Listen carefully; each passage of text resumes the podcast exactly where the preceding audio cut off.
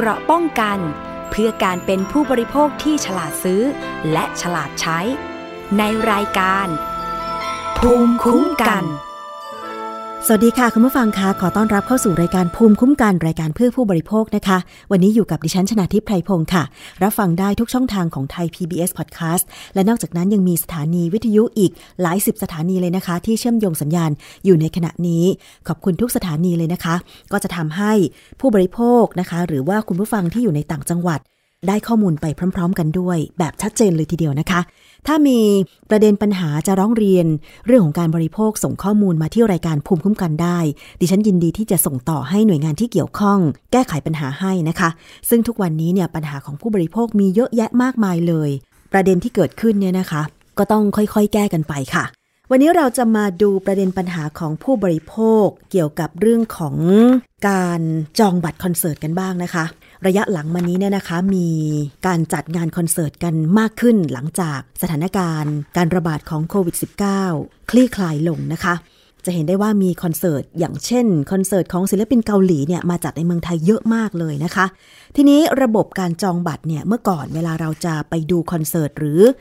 งานอะไรก็ตามเนี่ยเรามักจะจองตรงกับผู้จัดงาน แต่ปัจจุบันนี้ไม่ใช่แบบนั้นแล้วค่ะ มันจะมีบริษัทที่ขายตั๋วของแต่ละงานเนี่ยเป็นคล้ายๆ กับศูนย์รวม อย่างเช่นเมื่อก่อนจะมี Thai Ticket แต่ว่าตอนนี้รู้สึกว่าจะมี All Ticket ใช่ไหมคะมันมีความซับซ้อนไปยิ่งกว่านั้นค่ะ เพราะว่าปัจจุบันเนี่ยมีบริษัทเอเจนซี่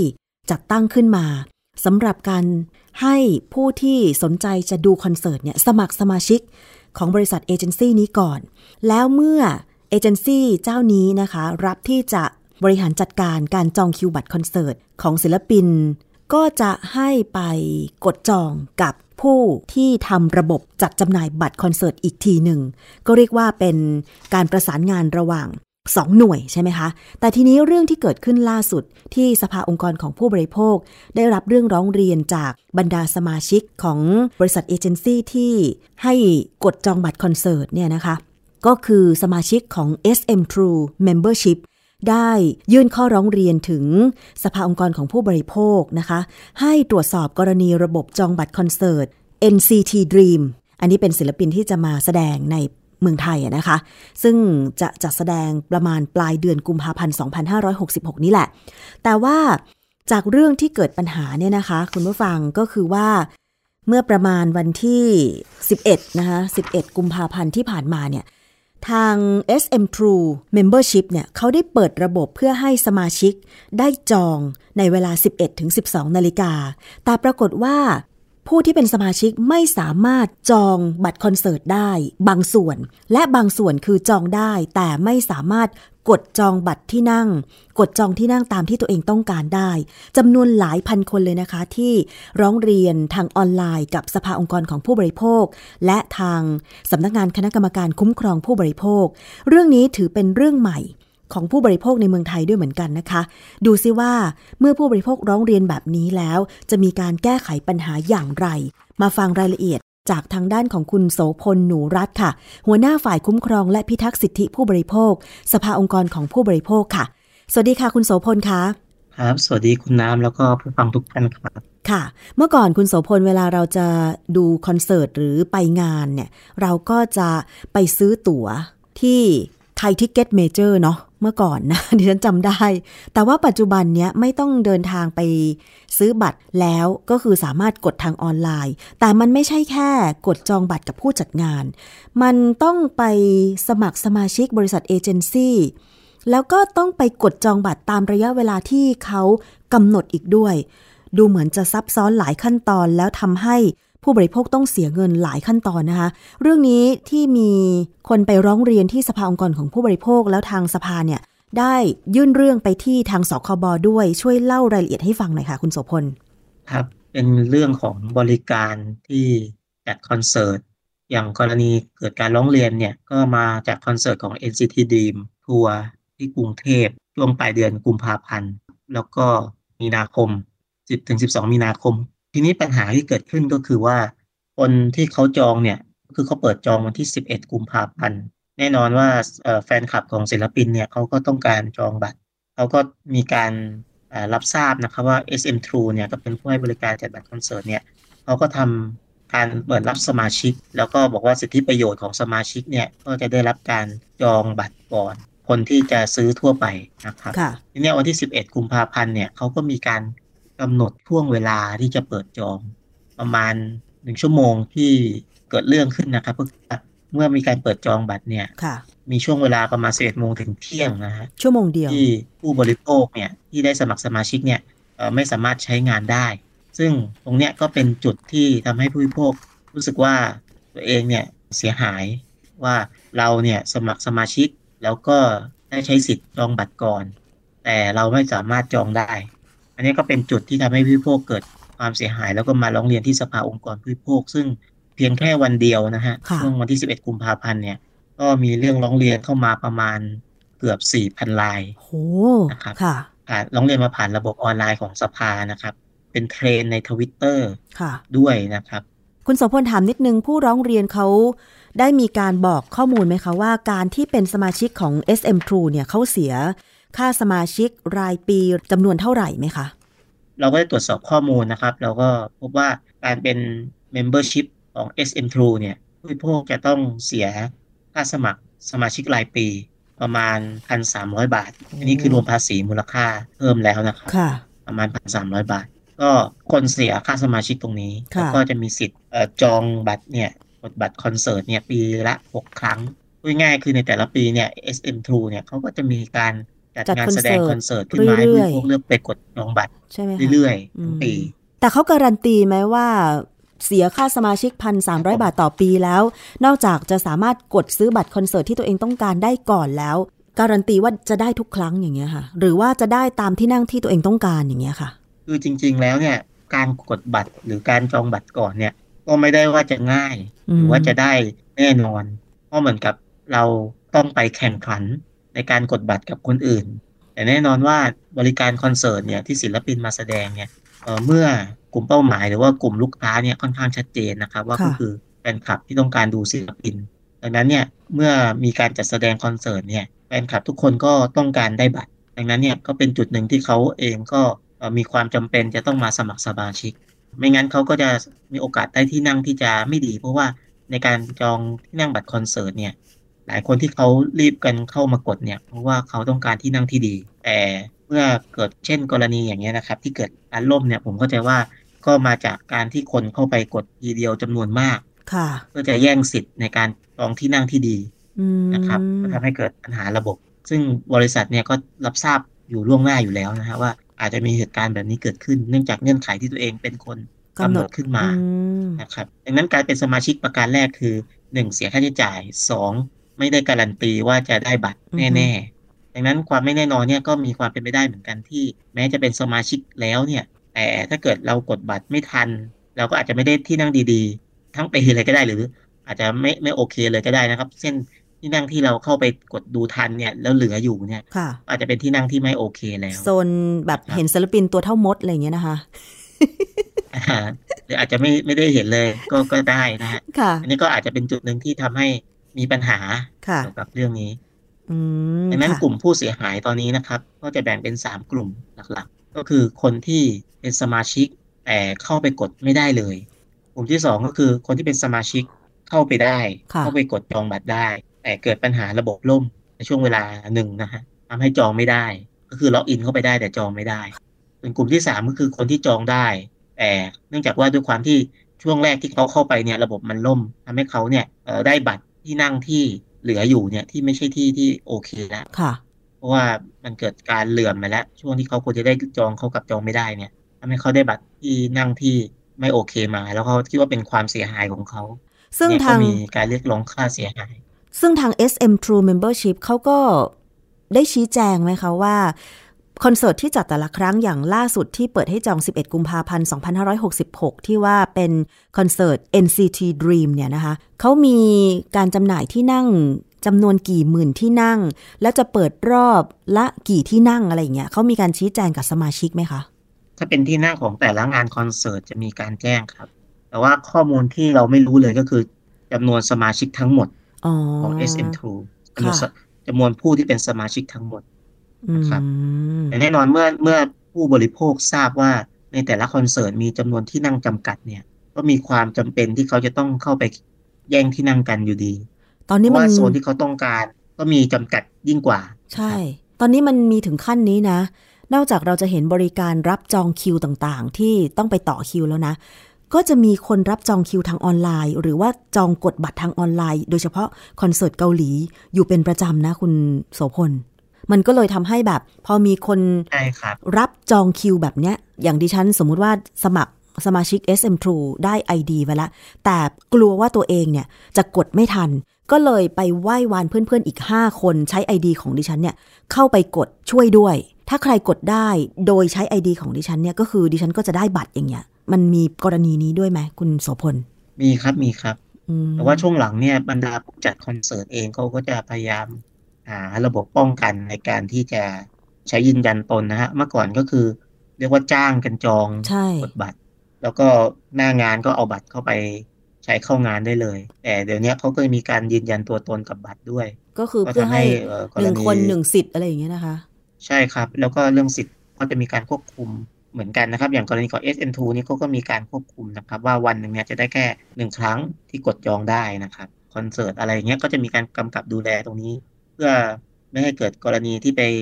จองแบบกว้านซื้อมาจองแล้วก็มาขายต่อในราคาแพงโกงราคาบัตรอะไรต่างๆ ตรงนี้ ถือว่าซับซ้อนนะแบบเนี้ย คือมีระบบจองใช่ครับ แล้วก็ระบบล่ม เพราะว่าคนอาจจะช่วงชิงกันหนึ่งหนึ่งไอดีหนึ่งรหัสผ่าน อาจจะไหว้วานเพื่อนอีก 5 คนถึง 10 คน เพราะฉะนั้นเนี่ยการจราจรทางระบบมันก็อาจจะหนาแน่น พอหนาแน่นปุ๊บเหมือนรถอะนะคะคุณโสพลคุณผู้ฟังใช่ไหมคะ มันก็เกิดการแบบว่าเบียดกันกระเด็นน่ะทีนี้ก็เลยไม่มีใครสามารถเข้าระบบได้ทำให้คนที่มาทีหลังเนี่ยอาจจะได้ช่องทางตรงนี้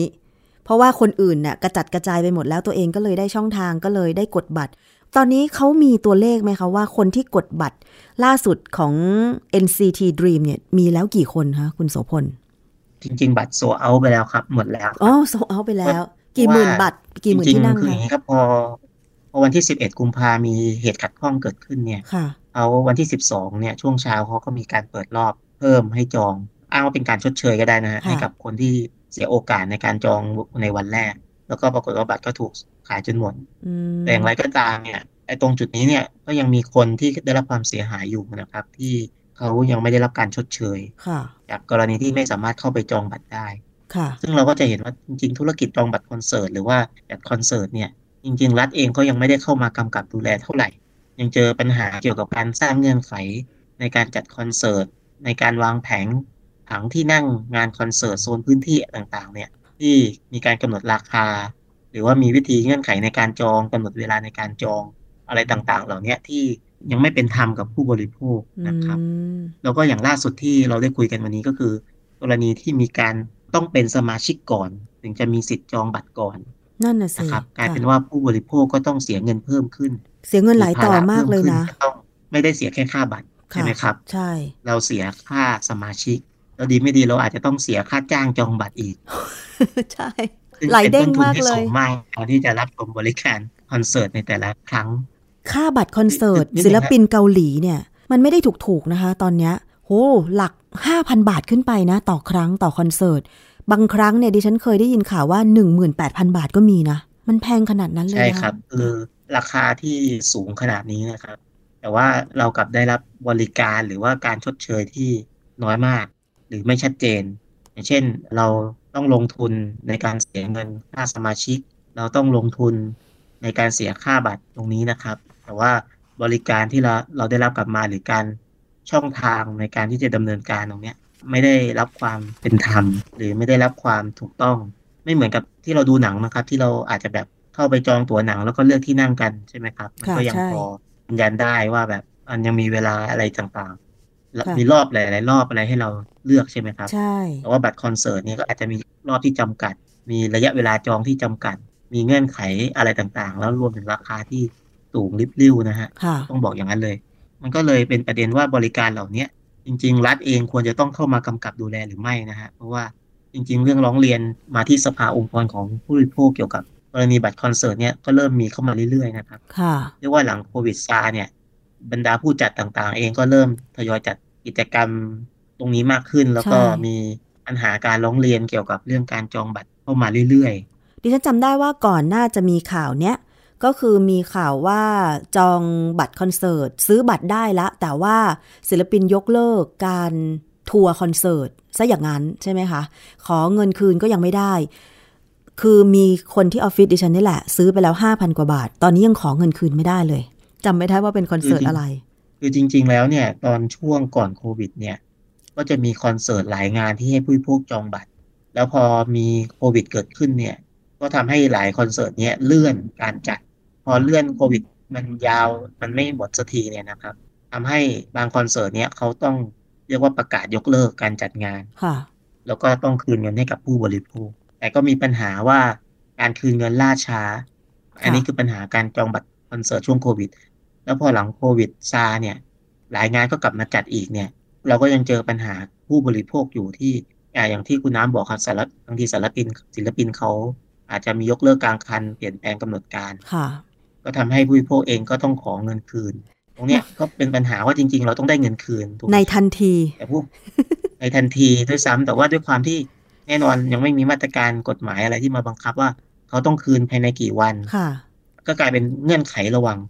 ผู้ให้บริการคอนเสิร์ตกับผู้บริโภค ใช่ ดิฉันมองว่า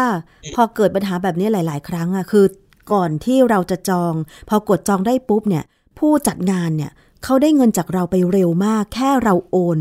ใช้มือถือคลิกเดียว กลึ้งเงินเราก็ไปสู่บัญชีเขาละ แต่พอจะคืนทำไมมันยากเย็นเหลือเกินทำไมเขาไม่มีฐานข้อมูลว่าลูกค้าคนนี้ โอนมาวันนี้แล้วก็จัดการคืนได้เลย ไม่ต้องรอแบบหลายเดือนแบบนี้นะคะคุณโสพล ถ้าอย่างนี้เราจะเรียกร้องให้หน่วยงานไหนมากำกับดูแลได้บ้างสคบหรือว่าหน่วยไหนคะจริง ๆ ธุรกิจจัดคอนเสิร์ตเนี่ยยังไม่มีหน่วยงานเฉพาะที่ดูแล ดังนั้นเนี่ยก็จะอยู่ในอำนาจของสคบสำนักงงานคณะกรรมการคุ้มครองผู้บริโภคที่เขาจะดูสินค้าและบริการทั่วไป ทีนี้เนี่ยการกำกับของสคบเนี่ยเขาก็กำกับได้ทั้งในมิติของการโฆษณา แล้วก็มิติของสัญญาด้วย ในมิติของสัญญาเนี่ยก็จะรวมถึงกรณีที่ทำสัญญารับสมาชิกนะครับที่เกี่ยวกับบริการบัตรคอนเสิร์ตรวมถึงสัญญาที่เราจองบัตรคอนเสิร์ตด้วย อันเนี้ยก็จะทำให้เกิดความชัดเจนขึ้นว่า ถ้าเกิดงานคอนเสิร์ตไม่ได้จัด หรือมีการเลื่อน หรือมีปัญหาอย่างกรณี SM2 เนี่ยผู้บริโภคสามารถได้รับเงินคืนภายในกี่วันเป็นสิทธิ์ของผู้บริโภคที่ต้องได้เงินคืนภายในกี่วัน ตามช่องทางที่ผู้บริโภคได้แจ้งไว้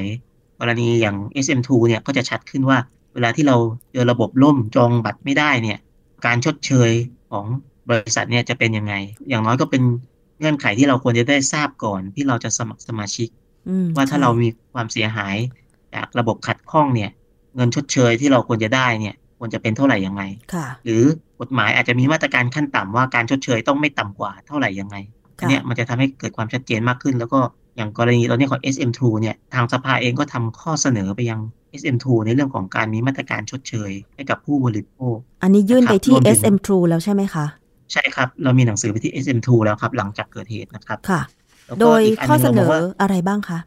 ครับหลักๆก็คือแน่นอนนะครับผู้บริโภคต้องมีสิทธิ์ในการที่จะรีฟันค่าสมาชิกเต็มจำนวนนะครับกรณีที่เห็นว่าการ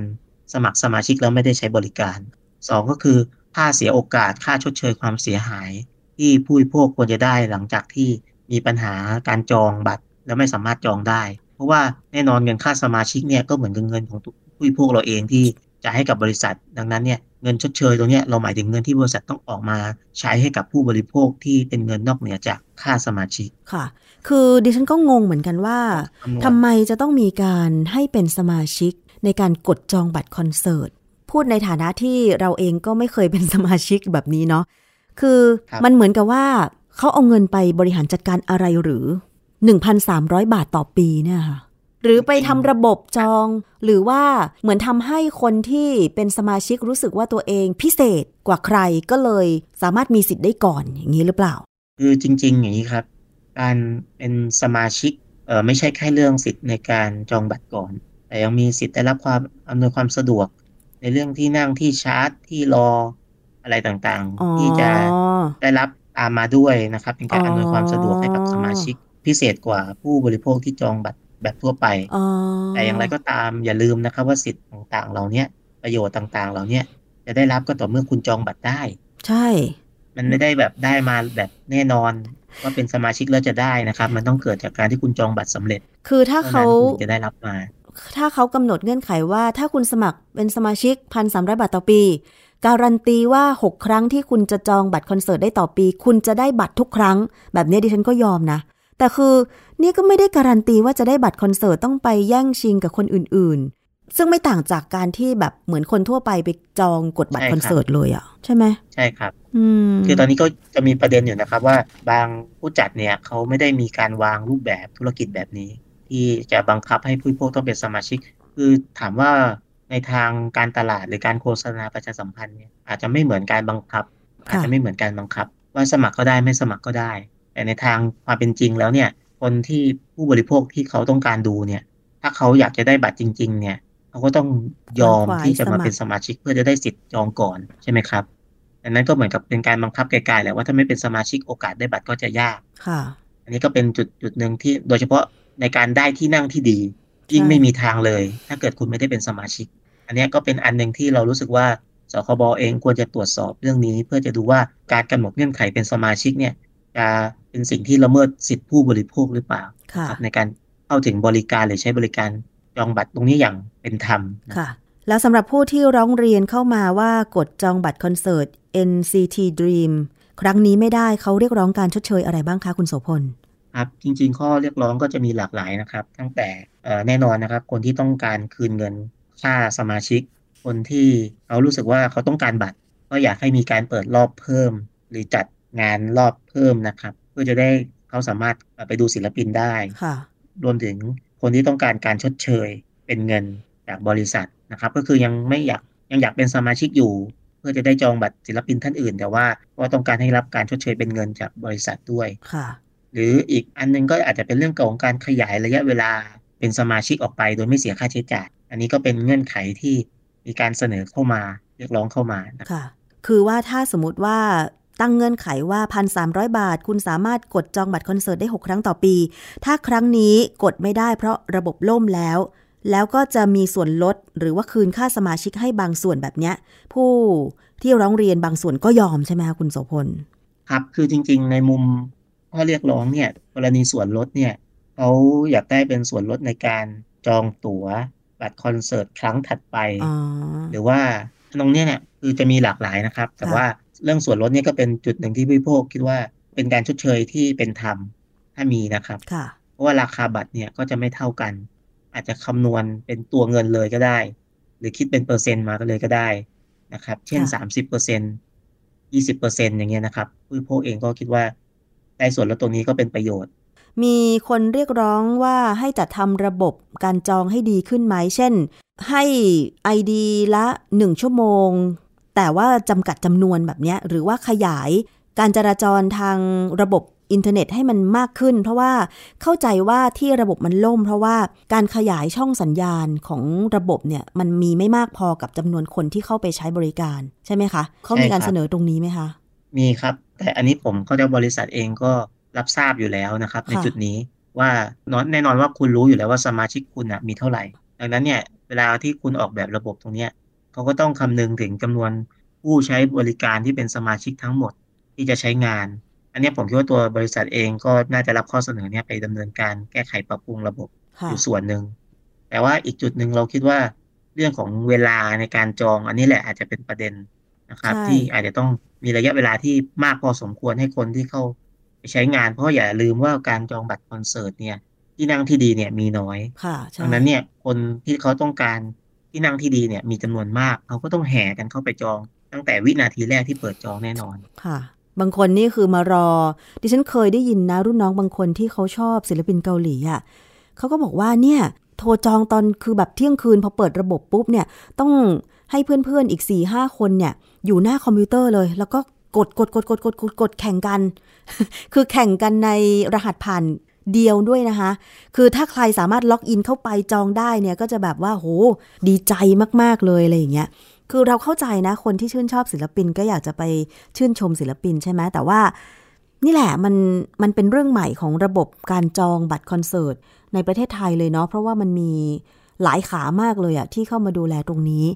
คือทางสภาองค์กรของผู้บริโภคหลังจากได้รับเรื่องร้องเรียนก็มีการทำข้อเสนอไปที่ทาง SM True Membership แล้วนะคะ แล้วก็ อันนี้เสนอไปทางสคบด้วยแล้วหรือยังคะคือแยกเป็นแบบนี้นะครับ ถ้าเป็นการชดเชยเยียวยาให้กับผู้บริโภค ที่ได้รับความเสียหายจากเหตุของ SM True เนี่ย เราทำไปถึงตัวบริษัทด้วยค่ะทำถึงออทิเกตด้วย ในการที่จะเอ่อเร่งในการชดเชยเยียวยาตรงนี้ออกมาให้ชัดเจนนะครับ ส่วนทางของสคบเนี่ย เราเสนอในเชิงมาตรการนะครับ ไม่ใช่แค่ของกรณี SM2 แต่เราอยากให้ ทางสคบเนี่ยพิจารณากำกับดูแลธุรกิจเนี่ยในภาพรวมเลย ว่ากรณีจัดบัตรคอนเสิร์ตเนี่ยการกำกับดูแลจะต้องมีอะไรบ้าง ทั้งเงื่อนไขการสมัครเงื่อนไขการคืนเงิน หรือแม้กระทั่งเงื่อนไขการเป็นสมาชิก ที่กำหนดขึ้นมาโดยมาตรการทางกฎหมายให้เกิดการปฏิบัติเหมือนกันหมด หรือว่าไม่ควรมีการเปิดรับสมาชิกที่จะเกิดความไม่เป็นธรรมกับผู้บริโภค ย้อนถามไปนิดนึงค่ะ เนื่องด้วยว่าระบบการจองเนี่ยคือเป็นสมาชิกของ SM True ก็คือเป็นอีกบริษัทหนึ่ง แต่ว่าคนที่ทำระบบขายบัตรคอนเสิร์ตจริง ๆ ก็คือ All Ticket ใช่ไหมคะ อยากจะทราบว่ามีคำอธิบายรายละเอียดไหมว่า การทำระบบจองสำหรับงานคอนเสิร์ตหรือว่างานที่จะมาจาก SM True นี่เขาเขามีวิธีการบริหารจัดการใครทำระบบใครดูแลอะไรยังไงไหมคะคุณโสพล เอ่อเท่าที่ผมทราบนะครับ ก็คือบริษัท SM2 เนี่ยเขาจะเป็นผู้ให้บริการเอเจนซี่จัดงานคอนเสิร์ตดีลกับทางค่ายศิลปิน ส่วน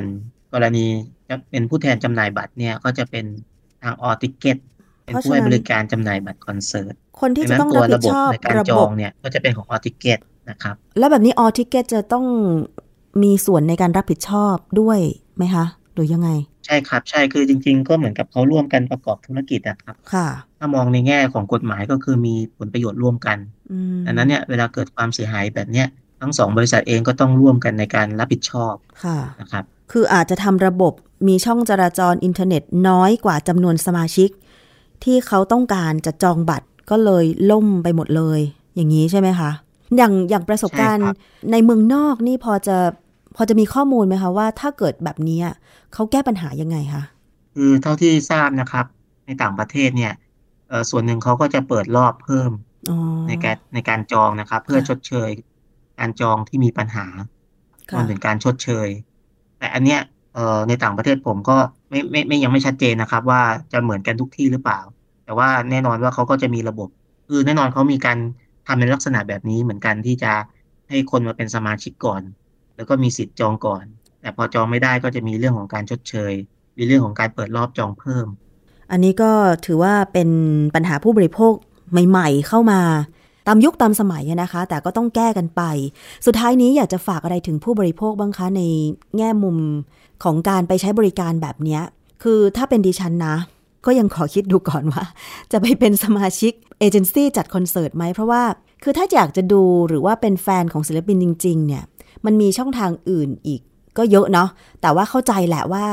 โหคนใกล้ชิดศิลปินบางที ก็อยากจะคนชอบศิลปินเนี่ยก็อยากจะไปใกล้ชิด เช่น ไปรอรับถึงสนามบินอะไรอย่างเงี้ยก็มีเยอะมากเหมือนกัน ให้คำเตือนผู้บริโภคยังไงดีคะคุณโสพลครับ คือจริง ๆ กรณีนี้เนี่ยสภาเองก็มองว่าการที่เปิดรับสมาชิกแล้วให้สิทธิ์จองบัตรก่อนเนี่ยก็อาจจะมีปัญหาเรื่องความเป็นธรรมผู้บริโภคเนาะเพราะว่าสุดท้าย คนที่เขาจองบัตรเนี่ยเอ่อทุกคนก็ต้องการบัตร ทุกคนก็เลยยอมมาเป็นสมาชิก อันเนี้ยเราก็รู้สึกว่ามันเราไม่ได้สนับสนุนที่จะมีระบบแบบนี้ค่ะควรจะให้เกิดความเป็นธรรมจองคนเท่าเทียมกันหมด จองตรงไปเลนะครับยอะไรอย่างงี้ใช่ไหมใช่ทุกคนก็มาจองไม่ต้องเป็นสมาชิกก็จองไปนะคะ จองตรงไปเลย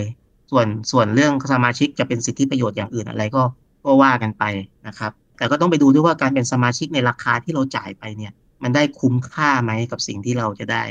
บริการกลับมาค่ะนะครับ อันเนี้ยก็เป็นอีกอันหนึ่งที่เข้าใจว่าถ้าเราจะจองบัตรหรืออะไรเนี่ยเราก็อาจจะต้องดูศึกษาเงื่อนไข ศึกษาเรื่องการชดเชยเยียวยาตรงนี้ด้วย แล้วก็คิดว่าในเชิงของตัวรัฐเองเนี่ยก็ควรจะต้องมากำกับ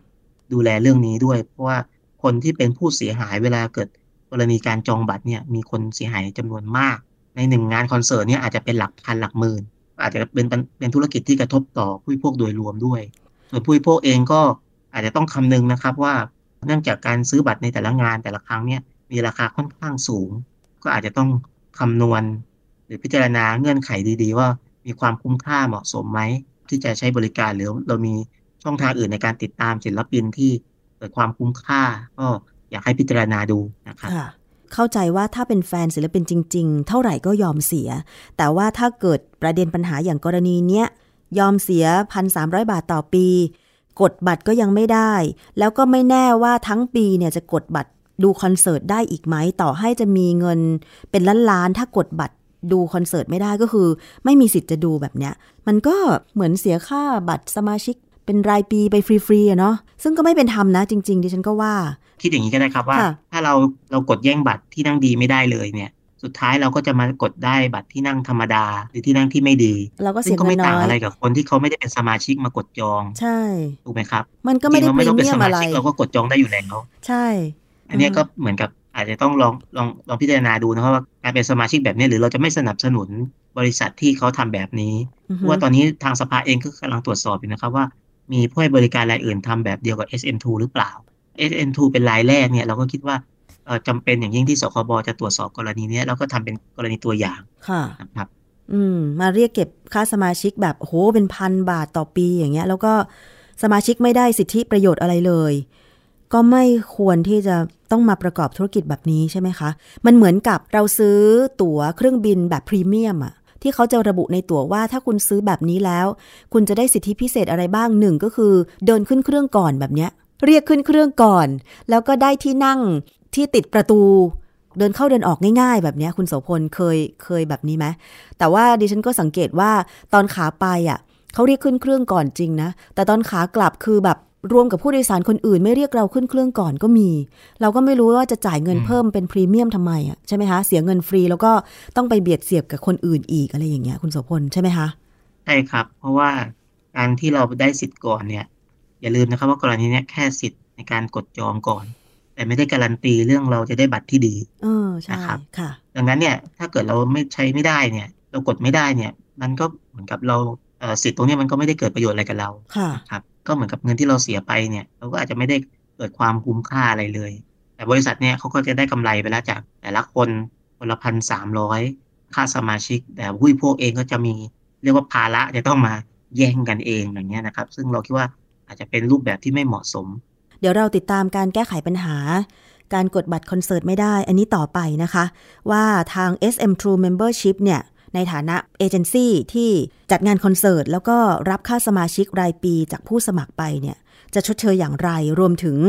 All Ticket เนี่ยจะมีส่วนในการรับผิดชอบ ตรงนี้อย่างไร โดยเฉพาะระบบการกดจองบัตร ซึ่งถ้ามีสมาชิกจำนวนเป็นหมื่นหมื่นแสนแสนคน แล้วก็ให้เวลาแค่ชั่วโมงสองชั่วโมงอาจจะไม่เพียงพอนะคะ รวมถึงหน่วยงานกำกับอาจจะต้องคอยดูว่าสคบคือสคบก็บอกว่าก็ไม่ได้นิ่งนอนใจนะคะ ได้ออกประกาศจะเรียกผู้เกี่ยวข้อง ทุกฝ่ายมาชี้แจงข้อเท็จจริง เพื่อดำเนินการตามอำนาจหน้าที่ต่อไป แต่ก็ไม่ได้บอกว่าจะเรียก SM True แล้วก็ทาง All Ticket หรือว่าใครเนี่ยมาให้ข้อมูลเมื่อไหร่ เดี๋ยวเราติดตามกันต่อนะคะ คุณโสพลคะครับแล้วก็ฝากนิดนึงครับค่ะคือตอนเนี้ยบางบางคนที่เขาเป็นผู้เสียหายเนี่ยเขาอาจจะเข้าใจผิดครับว่าจะต้องไปร้องที่สคบที่เดียวนะครับ พอดีมีการสื่อสารออกมา จริง ๆ ผู้บริโภคที่เสียหายเนี่ย ก็สามารถร้องเรียนได้ที่ทั้งทางสคบแล้วก็ทางสภาองค์กรของผู้บริโภคนะครับ ก็คือการร้องเรียนหน่วยงานใดหน่วยงานหนึ่งเนี่ยก็ไม่ได้ถือว่าเป็นการร้องเรียนที่ซ้ำซ้อนหรือว่าอืมหากร้องเรียนสภาแล้วสคบจะไม่รับเรื่องก็ไม่ใช่นะครับค่ะอันนี้ทางสภาเองก็ได้มีการประสานงานกับสคบแล้ว แล้วก็เราก็ได้มีการชี้แจงเรื่องนี้ออกไปแล้วนะครับ ก็ขอให้ทุกคนสบายใจได้นะครับ เพราะบางคนอาจจะต้องเข้าใจว่าฉันต้องมาถอนเรื่องที่สภาเพื่อจะไปร้องสคบไม่งั้นจะไม่รับดำเนินการ อันนี้ก็ อาจจะต้องเรียนนะครับว่าเป็นการสื่อสารที่อาจจะทำให้เกิดความเข้าใจผิด คือถ้าใครไปร้องเรียนที่สภาองค์กรของผู้บริโภคแล้วก็คือ สภาก็คือรับหน้าที่สภก็ดำเนินการให้ใช่ต่อครับดำเนินการให้อยู่แล้วครับ แล้วก็ทั้งเราทั้งสคบแล้วก็สภาเนี่ยทั้งสององค์กรเนี่ยเราก็ทำข้อมูลแล้วก็เอ่อประสานงานไปที่ SM True เหมือนกันค่ะนะครับจะได้ไม่มีประเด็นเรื่องของการที่ ต้องไปร้องที่ใดที่หนึ่งนะครับ ค่ะ ตอนนี้ยังสามารถร้องเรียนเพิ่มเติมได้ไหมคะ คุณโสพลกรณีกดจองบัตรคอนเสิร์ตไม่ได้เนี่ยค่ะ ครับ สามารถร้องเรียนได้อยู่ครับ ของสภาองค์กรผู้บริโภคเราก็รับร้องเรียนผ่านทางเว็บไซต์นะครับ tcc.or.th หรือทางช่องทาง Facebook ก็ได้ครับ ชื่อสภาองค์กรของผู้บริโภค แล้วก็เอ่อตรงนี้ผู้บริโภคเองก็สามารถติดต่อเข้ามาได้ตลอด ก็ยังมีเรื่องร้องเรียน กรณีบัตรคอนเสิร์ตเข้ามาเรื่อยๆอยู่ครับ โอ้ค่ะ เอาละค่ะ เดี๋ยวเราจะติดตามกันต่อไป วันนี้ต้องขอบคุณมากเลยนะคะ คุณโสพลหนูรัตค่ะ หัวหน้าฝ่ายคุ้มครองและพิทักษ์สิทธิประโยชน์ สภาองค์กรของผู้บริโภคมากๆเลยนะคะ ขอบคุณค่ะ ครับผม สวัสดีครับสวัสดีค่ะและถ้าอยากจะร้องเรียนเพิ่มเติมนอกจากสภาองค์กรของผู้บริโภคทางออนไลน์แล้วเนี่ยนะคะ ร้องทุกไปที่สคบได้นะคะ ที่แอปพลิเคชัน OCPB Connect หรือ ผ่านทางเว็บไซต์ www.ocpb.go.th ค่ะ หรือโทรศัพท์ 1166 นะคะ เกราะป้องกันเพื่อการเป็นผู้บริโภคที่ฉลาดซื้อ และฉลาดใช้ ในรายการ ภูมิคุ้มกัน มาถึงเรื่องของอาหารกันบ้าง ลูกชิ้นเนี่ยคุณผู้ฟังเด็กๆ หลายคนชอบ ดิฉันก็ชอบ ผู้ใหญ่หลายคนเนี่ยคือ กินลูกชิ้นเป็นประจำแล้วมันก็จะมีลูกชิ้นเจ้าดังเจ้าโน้นเจ้านี้ใช่ไหมคะ ลักษณะของการผลิตลูกชิ้นที่ได้มาตรฐานเนี่ยสถานที่ผลิตจะต้องสะอาด ไม่ใช้สารที่ห้ามใช้ที่เป็นอันตราย จะต้องมีเครื่องหมายออยมีระบุการขออนุญาตผลิตที่ชัดเจน เพื่อให้ตรวจสอบได้แล้วก็มีความปลอดภัยกับผู้บริโภคใช่ไหมคะ แต่ว่าล่าสุดนี้ค่ะ ทางสำนักงานคณะกรรมการอาหารและยาหรืออยได้ร่วมกับกองกำกับการ 4ตำรวจบกปคบนะคะ ได้ไปตรวจสอบ โรงงานผลิตลูกชิ้นแห่งหนึ่งที่จังหวัดปทุมธานี เป็นผู้ผลิตลูกชิ้นหมูยี่ห้อจ๊ะเอ๋ค่ะ ไปตรวจสอบที่โรงงานนั้น โอ้โห คุณผู้ฟัง ลักษณะของโรงงานไม่น่าจะผลิตอาหารเลย เพราะว่ามีการวางเนื้อหมู ไว้กับพื้นเลยนะ สถานที่ผลิตไม่สะอาด กระบวนการผลิตสกปรกไม่ถูกสุขลักษณะ ไม่เป็นไปตามเกณฑ์ที่กฎหมายกำหนด แล้วซ้ำยิ่งไปกว่านั้นนะคะ มีการนำเนื้อไก่มาผสมกับเนื้อหมูขาย แล้วก็แสดงฉลากว่าเป็นลูกชิ้นหมูทำให้ผู้บริโภคเข้าใจผิดนะคะ แล้วก็ตอนนี้ค่ะออยกับตำรวจบกปคบเนี่ย ได้เก็บตัวอย่าง ลูกชิ้นที่ผลิตได้ทั้งหมดไป ส่งวิเคราะห์ตรวจสอบนะคะ เพื่อที่จะตรวจสอบดูซิว่ามันมีส่วนผสมที่เป็นอันตรายกับผู้บริโภคหรือไม่ เอาละค่ะ วันนี้เราจะไป สอบถามข้อมูลนะคะ จากการที่ออยร่วมกับตำรวจบกปคบ ไปตรวจสอบโรงงานผลิตลูกชิ้น ยี่ห้อจ้าเอ ที่จังหวัดปทุมธานีผลการตรวจสอบ และการดำเนินคดีเป็นอย่างไร รวมถึงข้อระมัดระวังของผู้บริโภคจะต้องสังเกตแล้วก็เลือกลูกชิ้นอย่างไร ไปพูดคุยกับเภสัชกรวีรชัย นนวชัย รองเลขาธิการคณะกรรมการอาหารและยาค่ะ ท่านคะ การตรวจสอบโรงงานผลิตลูกชิ้น ยี่ห้อจ๊ะเอ๋เนี่ยค่ะ ทางออยได้ร่วมกับตำรวจบกปคบไปตรวจสอบแล้วเขามีลักษณะที่ไม่ถูกต้อง หรือว่าลักษณะที่ไม่ถูกสุขลักษณะผิดกฎหมายอย่างไรบ้างคะเออเบื้องต้นเลยสถานที่ผลิตแห่งนี้นะฮะไม่มีใบอนุญาต ไม่ได้ขอออยคือการที่จะตั้งสถานที่ผลิตอาหาร หรือโรงงานผลิตอาหารเนี่ย กฎหมายกำหนดไว้ว่าจะต้องขอออยก่อนออยไปตรวจสภาพโรงงานแล้ว มีความสะอาดถูกต้องเหมาะสมอุปกรณ์เครื่องไม้เครื่องมือสะอาดดีนะครับ บุคลากรผู้ผลิตอาหาร มีสุขอนามัยที่ดีเราจึงจะออกอนุญาตผลิตอาหารให้นะฮะคราวนี้สถานที่ผลิตลูกชิ้นแห่งนี้เนี่ยไม่ได้ขออนุญาต แล้วก็เปิดดำเนินการมาจากที่สอบถามผู้ถูกกล่าวหานะครับ บอกว่าทำมาแล้วสองปีก็เออสถานที่นี้อยู่ที่ อำเภอคลองหลวง จังหวัดปทุมธานีนะครับ แล้วก็ขายเข้ามาที่กรุงเทพ แล้วก็จังหวัดปริมณฑลนะครับ ก็ทำปริมาณเยอะพอสมควร เออบอกว่าขายวันหนึ่งโดยเฉลี่ยประมาณสามร้อยถึงแปดร้อยกิโลกรัมต่อวันนะครับต่อวันเขาไม่ถูกสุขลักษณะอะไรยังไงคะ คือลักษณะโรงงานเท่าที่ เท่าที่ทางออยแล้วก็ตำรวจบกปควไปตรวจสอบนะคะ คือก็สถานที่สกปรกครับ สถานที่สกปรกเลอะเทอะ ไม่ได้มีระบบการจัดการนะนะครับ คือการทำลูกชิ้นเนี่ยก็คือการนำเนื้อสัตว์มาบดใช่ไหมครับแล้วก็ผสมแป้งผสมเครื่องปรุงรสผสมเครื่องเทศ แล้วก็มีการผ่านความร้อนต้มแล้วกัน แล้วก็เป็นหม้อต้มนะฮะตัวอาคารเขาก็เปิดโล่งหมายถึงว่าประตูหน้าต่างเองก็ไม่มีสิ่งป้องกันสัตว์มแมลงนำโรคแล้วก็ฝุ่นละอองนะครับ โดยสภาพโดยสถานที่ผลิตก็สกปรกคือไม่ได้มีการล้างทำความสะอาดเป็นประจำวัน นะครับ อันนี้หมายถึงว่าสถานที่สกปรกอุปกรณ์เครื่องมือเครื่องไม้ ก็ไม่ถูกสุขลักษณะ เราเห็นการตากเสื้อผ้า อยู่ในบริเวณทำลูกชิ้นนะครับ หมายถึงว่าก็คงจะมีเเรือนพักของคนงานด้วย แล้วก็มีราวตากผ้า อยู่ในบริเวณที่ผลิตลูกชิ้นเลย ใช้คำว่าสถานที่ก็สกรปรกอุปกรณ์เครื่องไม้เครื่องมือก็ไม่ถูกต้องสุขลักษณะของคนงานก็ไม่ดีนะครับ การจัดการโรงงานก็ไม่เป็นระเบียบเรียบร้อย ไม่มีไม่มีการขออนุญาตใด ๆ ทั้งสิ้นเลยใช่ไหมคะ ใช่ก็ทำเงินมาเฉย ๆ เลยครับ แล้วก็อีกสิ่งหนึ่งซึ่งเราใช้เทสคิดตรวจตัวอย่างลูกชิ้นที่พบในที่เกิดเหตุนะฮะก็เบื้องต้นมีโอกาสที่จะมีบอลแล็กผสมอยู่นะครับ เพราะว่าเทสคิดก็จะเป็นใช้คำว่าเป็นชุดทดสอบเบื้องต้นแล้วกัน ตอนนี้ออยก็ได้ตรวจยึดลูกชิ้นที่พบในโรงงานทั้งหมดมา นะครับ แล้วก็เก็บตัวอย่างส่งตรวจพิสูจน์ที่กรมวิทยาศาสตร์การแพทย์นะครับ ถ้าผลตรวจมาเจอบอลแล็กนะครับ ก็มีมีโทษหนักหน่อย เพราะว่าบอลแล็กเป็นสารที่เราห้ามใช้ในผลิตภัณฑ์จากเนื้อสัตว์หรือว่าลูกชิ้นนะครับ ตรงนี้ก็มีโทษจำคุกด้วย 6 เดือนถึง 2 ปี ปรับ 5,000ถึง20,000 บาทครับบอแลกนี่มันจะทำให้เกิดอะไรขึ้นคะ ถ้ากินเข้าไป เออบอแลกจริง ๆ แล้วเนี่ยเป็นสารห้ามใช้ในอาหารนะฮะ เราให้ใช้ในอุตสาหกรรม เป็นน้ำประสานทองนะใช้ในการทำทองลูกพันและอุตสาหกรรมหนักอย่างอื่น คือเป็นสารที่ที่ไม่สามารถรับประทานเข้าสู่ร่างกายได้เพราะเป็นอันตราย คือถ้าใส่ในลูกชิ้นมันจะทำให้ลูกชิ้นยังไงคะกรอบเด้งอย่างเงี้ยค่ะเด้งกรอบครับที่เราบอกลูกชิ้นเด้ง ที่หล่นแล้วเหมือนลูกปิงปองนะถ้าสมมติว่าระหว่างเราคีบหรือเราตักแล้วหลุดมือลงไปเนี่ย จะเด้งดึงดึงดึงดึงเลยฮะลูกชิ้นโดยปกติเนี่ย จะทำมาจากเนื้อสัตว์นะครับ แล้วก็ผสมแป้งเอ่อคราวนี้โดยปกติก็คือเนื้อสัตว์ผสมแป้งเนี่ย หล่นลงพื้นก็จะก็จะมีความยืดหยุ่นน้อยแล้วกัน มีความยืดหยุ่นน้อยอาจจะอาจจะแปะอยู่ที่พื้นเลย หรืออาจจะกระเด้งเล็กน้อยนะครับ ถ้ากับวิธีการทำเนี่ย มีการผสมเอ่อน้ำแข็งน้ำเย็นเข้าไป ก็จะทำให้ตัวโปรตีนในเนื้อสัตว์เนี่ยมีความแข็งเด้งขึ้นมาได้นะครับ แต่ยังไงก็ตามก็ไม่แข็งเด้งเท่าใส่บอลแล็กถ้าใส่บอลแล็กนี่จะเด้งเหมือนลูกปิงปองเลยกับที่เราเรียกลูกชิ้นเด้งสมัยก่อนเนี่ยเด้งดึงดึงดึงเลยเนี่ยฮะเวลาเรารับประทานเนี่ยเอ่อผู้บริโภคก็จะถูกใจ เพราะเหมือนไอ้ที่บอกว่ามันสู้ลิ้นสู้ฟันนะกัดเข้าไปแล้วมันรู้สึกมันมัน เอ่อมีความยืดหยุ่น มีความเด้งอยู่ในปาก อะไรประมาณนี้ครับ แต่เนื่องจากเป็นอันตรายออยเรากระทรวงสาธารณสุขจึงไม่อนุญาตให้ใช้บอลแลกในอาหารครับ ทุกประเภทเลยนะ ทุกประเภทเลยนะคะ ซึ่งถ้าเจ้านี้เจอมีบอแลกผสมก็จะต้องถูกดำเนินคดีตามกฎหมายนะคะ ใช่ มีโทษจำคุกครับ วันนี้เราที่เราแจ้งข้อกล่าวหาไปก็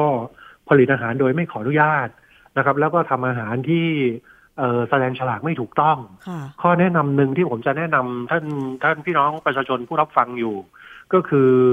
เอลูกชิ้นเนี่ยเขาไม่มีฉลากเลยนะฮะเขาเป็นถุงพลาสติกใสๆแล้วก็สกรีนยี่ห้อเขาว่าลูกชิ้นจ้าเอ๋แค่นั้นเอง ไม่มีเครื่องหมายออยนะครับเพราะฉะนั้นสิ่งที่จะแนะนำผู้บริโภคก็คือว่าการเลือกซื้อเนี่ยกระทรวงสาธารณสุข หรือออยเราเองก็รณรงค์ว่าท่านเวลาเลือกซื้ออาหารโปรดกรุณาดูเครื่องหมายออย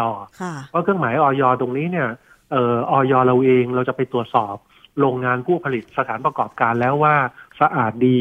ถูกสุขลักษณะเราจึงออกใบอนุญาตให้นะครับเพราะฉะนั้นถ้าอาหารที่ไม่มีเครื่องหมายออยท่านก็ตั้งข้อสังเกตไว้ได้ก่อนเลยว่า โรงงานนี้ไม่ได้ขอนะครับเพราะฉะนั้นน่าจะสกรปรกหรืออาจจะสกรปรกครับ เพราะว่าถ้ามีเลขออยก็คือต้องมีตัวอักษรคำว่าออ่างยอยักษ์แล้วก็มีตัวเลขในกรอบสี่เหลี่ยมด้วยใช่เลขสิบสามหลักอยู่ในกรอบครับ ใช่ครับ ถ้าจะขออนุญาตอย่างเช่นการจัดตั้งสถานที่ผลิตอาหารประเภทลูกชิ้นไส้กรอกอะไรอย่างเงี้ย ปกติแล้วออยดูแลมาตรฐานตรงนี้ยังไงบ้างคะท่าน เออเราก็จะดูตั้งแต่สถานที่นะครับ ว่าสถานที่ถูกสุขลักษณะไหมเออสถานที่ถูกถูกสุขลักษณะก็คือจะต้องเป็นโรงเรือนปิด หมายถึงว่าจะต้องมีประตูมีหน้าต่างนะครับ ตอนต้มลูกชิ้นเนี่ย มีความร้อนเพราะฉะนั้นเราก็อนุญาตให้หมายถึงว่าถ้าเป็นโรงงานขนาดเล็กที่ไม่ใช่ระบบปรับอากาศ และมีเครื่องดูดความร้อน เอ่อหรือไอควันเนี่ยนะฮะที่เป็นสถานที่ผลิตขนาดเล็กแล้วกัน ก็อนุญาตให้มีหน้าต่างแล้วก็มีมุ้งลวดนะครับ เพราะว่าความร้อนที่ออกมาก็จะต้องได้รับการระบายนะครับ แต่ว่าเอ่อมุ้งลวดที่นี้ก็จะป้องกันสัตว์แมลงนำโรคเช่นแมลงวันนะครับแมลงบินทั้งหลายที่จะไม่มาเกาะเนื้อสัตว์ ในขณะที่กำลังกำลังผลิต ลูกชิ้นอยู่นะครับ แล้วก็ป้องกันฝุ่นละออง เมื่อผลิตเสร็จแล้วก็จะต้องปิดประตูหน้าต่างให้เรียบร้อยหมายถึงแล้วก็ล้างอุปกรณ์ทำความสะอาดล้างพื้นอะไรให้เรียบร้อยนะครับ ในทุกวันก็เราก็จะดูทั้งเรื่องของสถานที่อุปกรณ์ แล้วก็ดูสุขลักษณะของ ของผู้ปรุงประกอบอาหารด้วย หมายถึงว่าไม่เป็นโรคติดต่อมือไม้สะอาดดีเออไม่ไว้เล็บยาว ไม่สกปรกว่าง่าย ๆ นะครับ สิ่งที่ออยดูให้ก็คือดูตั้งแต่มาตรฐานสถานที่ผลิตนะครับ แล้วก็ดูในเรื่องของสูตรส่วนประกอบด้วยนะครับ เหมือนเมื่อกี้นำเรียนข้างต้นก็คือว่าเออสถานที่ผลิตเนี่ยไม่ได้ขออนุญาตเออตอนนี้ที่เราเจอเบื้องต้นอาจจะใส่บอลแหละที่นำเรียนไปแล้วนะครับ แล้วก็ที่เจอในที่เกิดเหตุเลยก็เจอวัตถุกันเสียนะครับ โซเดียมเบนโซเอต อันนี้ก็คือที่ชาวบ้านเรียกกันยากันบูดนะฮะ อันนี้เจอในสถานที่เกิดเหตุเลย ก็ส่งตรวจวิเคราะห์อยู่นะครับ ว่าเจอในปริมาณที่เป็นอันตรายไหม หมายถึงว่าเออโดยปกติเราก็อนุญาตให้ใส่ได้นะครับ แต่ต้องในปริมาณที่เหมาะสมแล้วก็ไม่เป็นอันตรายต่อร่างกาย ถ้าเกิดว่าผลวิเคราะห์ออกมายังไงอาจจะต้องขอรบกวนข้อมูลจากทางออยอีกครั้งหนึ่งนะคะ เพราะว่าเท่าที่เห็นภาพข่าวนี่โรงงานผลิตก็ ไม่ได้มาตรฐานมีการวางเนื้อสัตว์อะไรอยู่บนพื้นด้วยนะใช่ครับ แล้วก็พื้นก็เฉอะแฉะ เวลาคนงานเดินก็เหยียบไปก็อาจจะมีกระเด็นนะครับ ที่เดินเดินในขณะปฏิบัติงานนะครับ แล้วก็เห็นบอกว่าลูกชิ้นยี่ห้อจ้าเอ๋เนี่ยมีการส่ง ขายให้กับโรงเรียนนานาชาติย่านรังสิตเพื่อประกอบอาหารให้เด็ก ๆ อีกด้วยใช่ไหมคะเภสัชกรวีรชัยใช่ครับใช่ครับ ที่เขาให้ข้อมูลไปเพิ่งส่งไปหกสิบกว่ากิโลส่งให้กับโรงเรียนนะครับเพราะฉะนั้นทางอยกับเจ้าหน้าที่ตำรวจก็รีบประสานไปที่โรงเรียนนะครับว่าถ้ายังไม่ได้ปรุงให้เด็กก็ขอให้เก็บนะครับ ขอให้เก็บกลับมาอย่าให้เด็กรับประทาน ส่วนนี้ก็อย่างที่บอกก็คือว่าพี่น้องประชาชนเองนะครับ กับท่านที่ไม่ว่าจะเป็นแม่ค้าเอ่ย ผู้ที่ซื้อลูกชิ้นไปเพื่อเพื่อจะไปทำก๋วยเตี๋ยวขาย ไปเสียบไม้ปิ้งขายอะไรก็ตามแต่เนี่ยพวกเราต้องมีส่วนรับผิดชอบต่อสังคมนะครับ หมายถึงว่าเออถ้าเราไม่ได้รับประทานเองเราซื้อมาจำหน่ายต่อเนี่ย เราก็ต้องดูลูกชิ้นที่มีเครื่องหมายออยนะครับ ต้องดูอาหารที่มีเครื่องหมายออยด้วย ไม่ใช่แบบซื้อแบบเน้นราคาถูกอะเออขอให้ถูกไว้ก่อนไม่งั้นก็จะเป็นอันตรายกับเอ่อลูกค้าเรานะครับหรือเด็กนักเรียนอะไรไหนถึงว่ากรณีโรงเรียนซื้อไปนะฮะครับในที่ไปปรุงให้เด็ก รับประทานเป็นอาหารกลางวันอย่างเงี้ยนะครับ อันนี้ก็ต้องฝากช่วยกัน แล้วลูกชิ้นเนี่ยเด็ก ๆ ชอบด้วยนะคะเภสัชกรวีรชัยค่ะ ครับใช่ใช่ก็ทำได้หลากหลายนะครับ หมายถึงว่าไปใส่ในก๋วยเตี๋ยวก็ได้นะครับ เอ่อทอดก็ได้เสียบไม้ย่างก็ได้ คนไทยเราก็จะทานลูกชิ้น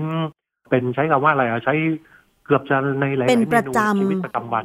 อ่าเป็นประจำใช่ครับ เชื่อไหมคะ ทุกวันนี้หนึ่งสัปดาห์เนี่ย ดิฉันต้องกินลูกชิ้นอย่างน้อยหนึ่งวันน่ะ เพราะว่าที่ออฟฟิศก็มีขายแต่ไม่แน่ใจว่าเป็นยี่ห้อนี้หรือเปล่า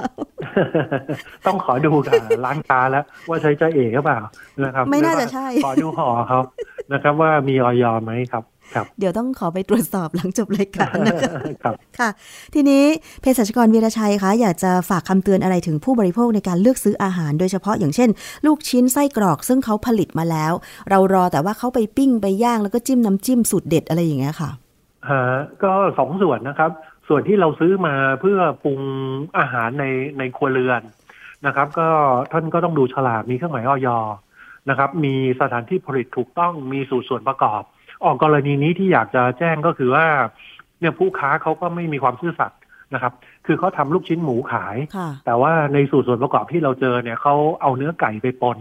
นะครับ ถ้าท่านใดที่เป็นคุณพ่อบ้านแม่บ้านที่ไปจ่ายตลาดจะรู้ว่าไก่ราคาถูกกว่าหมูใช่นะครับเดี๋ยวคนจะสงสัยว่า เอ๊ะเขาทำลูกชิ้นหมูแล้วเขาเนื้อไก่มาใส่ทำไมอะนะครับ คือไม่ใช่เพื่อความอร่อยขึ้นนะ ท่านไม่ต้องไปตั้งข้อสังเกตว่าไก่มาผสมกับหมูแล้วมันจะทำให้รสชาติดีขึ้นไม่ครับ ก็คือเขาหลอกผู้บริโภคเพราะว่าราคาไก่หนึ่งกิโลเนี่ยถูกกว่าราคาหมูหนึ่งกิโลนะครับเพราะฉะนั้นก็คือว่าลดต้นทุน แต่เอาเอาของถูกมาขายเป็นของแพงแล้วกันประมาณอย่างนี้นะครับ เพราะฉะนั้นถ้าท่านจะซื้อมาเพื่อปรุงประกอบอาหารในครัวเรือน ให้คนในครอบครัวรับประทานก็กรุณาดูที่ฉลากนะครับ ว่าว่ามีเลขสรวบอาหารถูกต้องไหม นะครับ มีสูตรส่วนประกอบอะไรชัดเจนไหมเนี่ยที่บอกลูกชิ้นหมู ส่วนประกอบเป็นเนื้อหมูไหมอะไรไหมอย่างเงี้ยนะครับเออแต่ถ้ากรณีที่สองนะครับ อย่างผู้ดำเนินรายการบอกก็คือว่ากรณีเราไปซื้อร้านลูกชิ้นทอดร้านลูกชิ้นปิ้ง ตามข้างทางตามสตรีทฟู้ดตามอะไรเนี่ย ท่านก็อาจจะอาจจะสังเกตหน่อย ถ้าเป็นร้านค้าประจำที่พอคุยกับพ่อค้าแม่ค้าได้ก็ขอดูถุงก็หน่อยนะครับ หมายถึงว่าเขาใช้อะไร อย่างผมเองก็ยอมรับว่าผมก็รับประทานลูกชิ้นทอดเหมือนกันนะผมก็มีร้านประจำร้านประจำผมก็คุยกับกับคนขายแหละ ว่าลูกชิ้นเขาใช้ยี่ห้ออะไรนะครับ อย่างเงี้ยอย่างเขาบอกมาเป็นยี่ห้อที่เราคุ้นชื่อนะครับ เราก็ขอดูห่อก็เหมือนคุยกันเล่นๆไม่ได้ตรวจสอบเขาอะนะครับ แต่ว่าถ้าเขาถ้าเขาใช้ของดีจริงๆเขาก็เขาก็ให้เราดูอะก็ไม่เป็นปัญหานะครับ แต่สำหรับร้านที่ไม่ให้เราดูเลย ไม่ยอมบอกเลยท่านก็อาจจะตั้งข้อสังเกตไว้ก่อน เขาก็อาจจะไปซื้อของที่ไม่ดีมาให้เรารับประทาน เราเป็นผู้บริโภคเรามีทางเลือกเราก็ต้องเลือกที่เราคิดว่าเเหมาะสมแล้วก็ปลอดภัยครับ ค่ะ ใช่ เพราะว่าอย่างลูกชิ้นไส้กรอกอะไรต่างๆ เนี่ย ส่วนมากก็คือรับจากโรงงานมาขายใช่ไหมคะ เพราะฉะนั้นการตรวจสอบไปถึงต้นทางผู้ผลิตอย่างยี่ห้อเนี้ยลูกชิ้นหมู ยี่ห้อจ้าเอ๋ใช่ไหมคะ บอกเป็นลูกชิ้นหมูแต่มีเนื้อไก่ผสมมันก็ผิดสูตรไปแล้วใช่ไหมคะท่าน แถมยังหลอกลวงผู้บริโภค ใช่หลอกลวงด้วยหลอกลวงผู้บริโภค แล้วแล้วแบบนี้การดำเนินคดีตามกฎหมายจะมีข้อหานี้ไหมคะหลอกลวงผู้บริโภค มีครับ เราก็ตั้งข้อหาผลิตอาหารปลอมครับอันนี้ก็จำคุกหกเดือนถึงสิบปี ก็คือปลอมปลอมในที่มาของวัตถุดิบนะครับ คือขายเป็นลูกชิ้นหมูแต่ว่าเอาไก่ผสมครับ ก็อันนี้เอ่อณวันนี้ก็คือในส่วนของข้อหาที่ประจักษ์ชัดแล้วเนี่ย เราก็แจ้งข้อกล่าวหานะครับ แล้วก็ดำเนินคดีตามกฎหมาย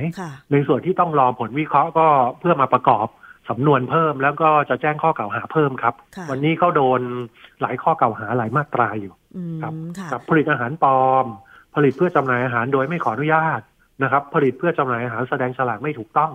แล้วก็รอผลวิเคราะห์ ถ้าผลวิเคราะห์เจอบอลแลกก็ผลิตอาหารไม่บริสุทธิ์นะครับเนี่ยก็โดนหลายข้อหาครับ เพราะฉะนั้นก็ผู้บริโภคต้องระมัดระวังหน่อยแต่ว่าถ้าไปซื้อลูกชิ้นแบบว่าเป็นแพ็ค เป็นถุงอาจจะมีเครื่องหมายแสดงชัดเจน แต่สำหรับร้านลูกชิ้นทอด ลูกชิ้นปิ้ง ลูกชิ้นรถเข็นหน้าโรงเรียน อันนี้อาจจะต้องคนขายอาจจะต้องพิถีพิถันเลือกลูกชิ้นที่จะมาปิ้ง หรือมาทอดขายหน่อยนึงนะคะ ท่านเภสัชกรคะใช่ครับก็รณรงค์ทั้งทั้งสองส่วนนะครับ ในส่วนของผู้ปรุงจำหน่ายอาหารนะครับ ทางออยก็วิงวอนให้ท่านเห็นความสำคัญของลูกค้านะครับ ถ้าท่านเลือกซื้อของดีมาปรุงให้ลูกค้าลูกค้า ประทานแล้วสุขภาพดีก็จะเป็นลูกค้าท่านไปนานๆสำหรับส่วนของพี่น้องประชาชนที่เป็นผู้บริโภคก็อยากให้สังเกตนะครับ อยากให้สังเกตแล้วก็เลือกรับประทานจากร้านค้าที่มีความสะอาด ถูกสุลักษณะ แล้วก็สังเกตวัตถุดิบเขาสักนิดหนึ่งถ้าท่านรับประทานเป็นประจำท่านคุยได้ท่านก็ถามหน่อยใส่อะไรใช้อะไรนะครับ ซึ่งเรื่องพวกนี้ก็เป็นสิ่งที่เราถามได้อยู่ในวิสัยนะครับ เอาละค่ะ วันนี้ก็เป็นคำเตือนนะคะ แล้วก็วิธีการเลือกผลิตภัณฑ์ โดยเฉพาะผลิตภัณฑ์ อย่างเช่น ลูกชิ้น หรือว่าไส้กรอก อันนี้ก็สามารถใช้หลักการนี้ได้นะคะ ต้องขอบพระคุณมากเลยค่ะเภสัชกรวีรชัย นนวชัยรองเลขาธิการ คณะกรรมการอาหารและยาหรืออยนะคะสำหรับข้อมูล แต่เดี๋ยวถ้ามีประเด็นอื่น ๆ เกี่ยวกับความคืบหน้ายังไงต้องขอรบกวนท่านเข้าสายในรายการภูมิคุ้มกันอีกครั้งหนึ่งนะคะ ครับยินดีครับขอบพระคุณมากเลยค่ะ ครับ สวัสดีครับสวัสดีค่ะ ซึ่งถ้าท่านไปพบเห็นผลิตภัณฑ์ ไม่ว่าจะเป็นลูกชิ้นไส้กรอกอาหารในท้องตลาด แล้วสังเกตดูว่าสถานที่ผลิตก็ไม่สะอาดดูแล้ว เคยลองซื้อมากินแล้วท้องเสีย หรือมีผลกระทบใด ๆ เนี่ยนะคะ ก็สามารถแจ้งไปได้ที่สำนักงานคณะกรรมการอาหารและยาหรืออยค่ะ มีเว็บไซต์ fda.moph.go.th นะคะ คุณสามารถเข้าไปตรวจสอบการขออนุญาต การผลิตอาหารต่างๆ ได้ ในหัวข้อตรวจสอบผลิตภัณฑ์นะคะ และถ้ามีข้อสงสัยเรื่องความปลอดภัยของอาหาร ก็สอบถามไปได้ค่ะ ที่หมายเลขโทรศัพท์นะคะ 1556 ค่ะ หรือ line at fda ไทย Facebook นะคะก็คือ fda ไทย ตรวจสอบหรือว่าเช็คข้อมูลกันได้ง่าย ๆสำหรับออยนะคะ เกราะป้องกันเพื่อการเป็นผู้บริโภคที่ฉลาดซื้อ และฉลาดใช้ ในรายการ ภูมิคุ้มกัน นี่คือทั้งหมดของรายการภูมิคุ้มกันสำหรับวันนี้นะคะ ติดตามรับฟังกันได้ทางเว็บไซต์แอปพลิเคชันไทย PBS Podcast และทางสถานีวิทยุที่กำลังเชื่อมโยงสัญญาณอยู่ในขณะนี้ค่ะ ขอบคุณทุกท่านเลยนะคะ มีปัญหาข้อร้องเรียนต่างๆ ติดต่อทาง Facebook ทาง Twitter หรือว่าฟังรายการของเราทาง YouTube ได้ด้วยนะคะ ก็คือชื่อเดียวกันไทย PBS Podcast วันนี้ดิฉันชนะทิพไพรพงศ์ต้องลาไปก่อน สวัสดีค่ะ ติดตามฟังรายการได้ที่เว็บไซต์ thaipbspodcast.com และ YouTube Thai PBS Podcast ฟังทางแอปพลิเคชัน Thai PBS Podcast Spotify Google Podcast Podbean SoundCloud และ Apple Podcast กดติดตามเป็นเพื่อนกันทั้ง Facebook Twitter Instagram และ YouTube Thai PBS Podcast แค่ฟัง ความคิดก็ดังขึ้น